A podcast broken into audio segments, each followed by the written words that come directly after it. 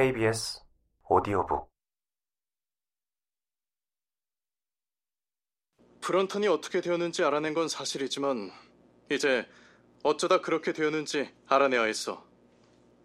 실종된 하녀는 또 이 사건에서 어떤 역할을 했을까?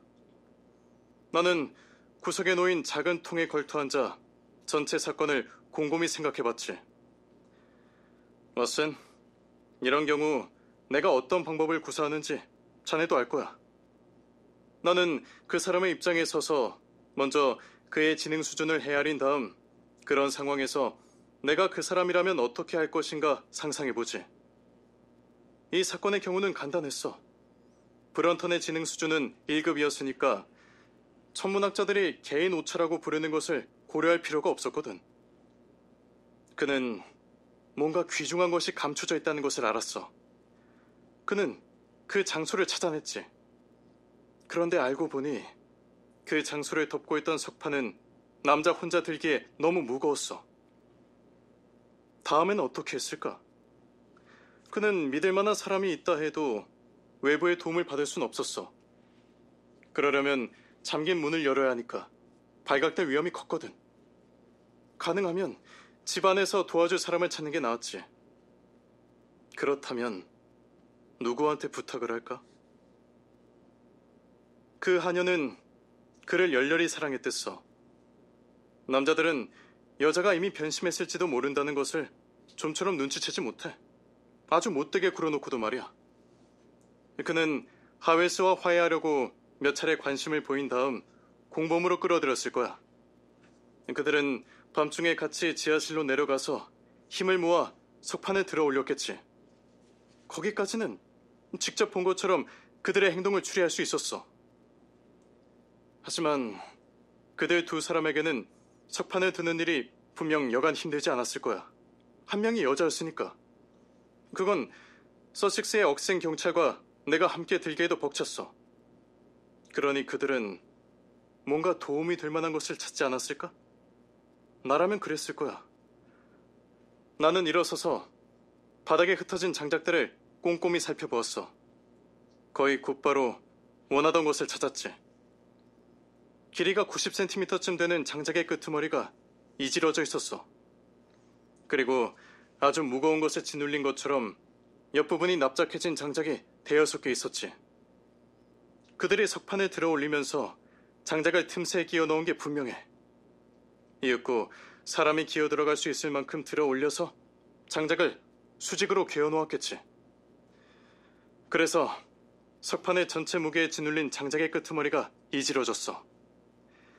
자, 여기까지는 확실한 증거에 입각한 거야.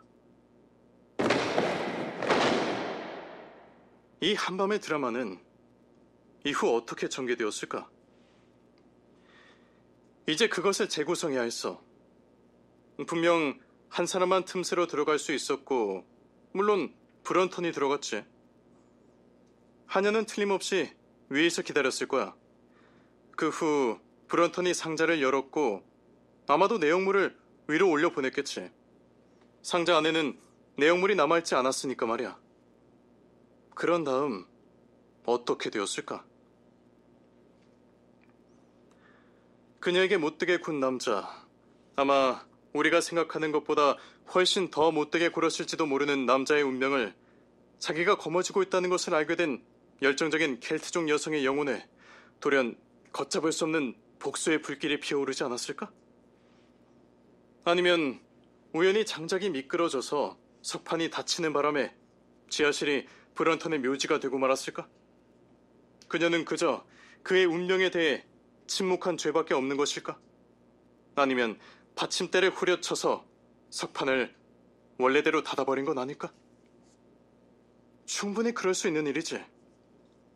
묵묵히 발굴한 보물을 움켜쥐고 있다가 나선 계단을 허겁지겁 올라가는 그녀의 모습이 눈에 보이는 듯 했어. 그때 아마도 믿업지 못한 연인이 자기 숨통을 조이고 있는 석판을 미친 듯이 두드리며 괴성을 찔러대는 먹먹한 소리가 그녀의 귓전에 울려 퍼졌을 거야. 그녀가 이튿날 아침 창백한 얼굴로 웃어대며 히스테리 발작을 일으킨 이유도 그 때문이었어. 그런데 상자에는 뭐가 들어있었을까? 그녀는 그걸 어떻게 했을까? 물론 내 의뢰인이 연못에서 건져 올렸다는 낡은 금속과 조약돌이 바로 그것이었겠지. 그녀는 범죄의 마지막 흔적을 없앨 기회가 오자 곧바로 그것을 연못에 내다 버린 거야. 나는 20분 동안 꼼짝 않고 앉아서 사건을 곰곰이 생각했어. 머스 그레이브는 아주 창백한 얼굴로 여전히 우두커니 서서 랜턴을 들이운 지하 구덩이 쪽을 굽어보고 있었지. 이건 찰스 1세의 주화야. 그가 상자 속에 있던 동전 몇 개를 내밀며 말했어. 의식문이 작성된 것으로 추정한 연대가 맞았어. 찰스 1세에 다른 물건을 발견할 수 있을지도 몰라. 내가 외쳤어. 의식문의 첫 두 가지 질문이 문득 떠오른 거야. 자네가 연못에서 건져 올린 자료의 내용물 좀 보여줘. 우리는 그의 서재로 올라갔어. 그가 내 앞에 부스러기 같은 물건들을 버려놓았지. 그걸 보니 정말 그가 그걸 무가치한 물건으로 여길만 했어. 금속은 거의 까맣게 변했고 보석은 광택이 전혀 없어서 조약돌 같았거든. 하지만 그 가운데 하나를 소매로 닦아내자 내 손바닥 위에서 찬란하게 빛났어. 금속 공예품은 두 개의 고리 모양이었는데 구부러지고 뒤틀려서 원래의 모양을 알아볼 수 없을 정도였지. 자, 이걸 생각해봐. 내가 말했어. 잉글랜드에서 찰스 1세가 처형당한 후에도 왕당파는 한동안 건재했어. 그러다 결국 달아나면서 아마 상당수의 아주 값진 보물들을 남겨두었을 거야. 세상이 안정되면 돌아와서 챙기려고 했겠지. 우리 집안의 선조인 랠프 머스그레이브 경은 유명한 기사였어. 도피 중이던 찰스 2세의 오른팔이셨지. 내 친구가 말했어. 아하, 그래. 내가 말했어.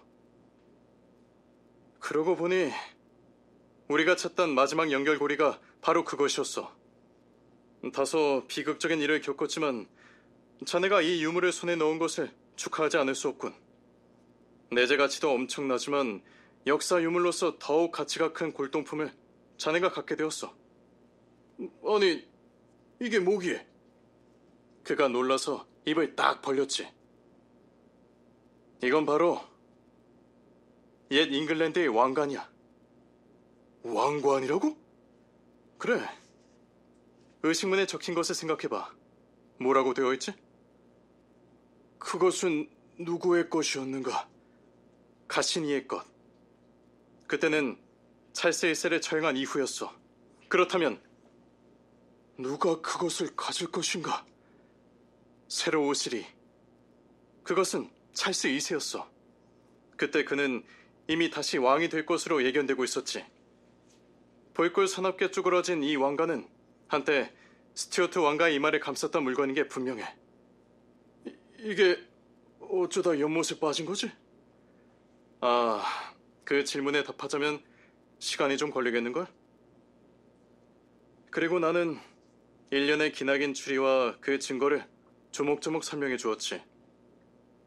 노을이 지고 휘영청 달이 뜰 때까지 내 얘기는 계속되었어.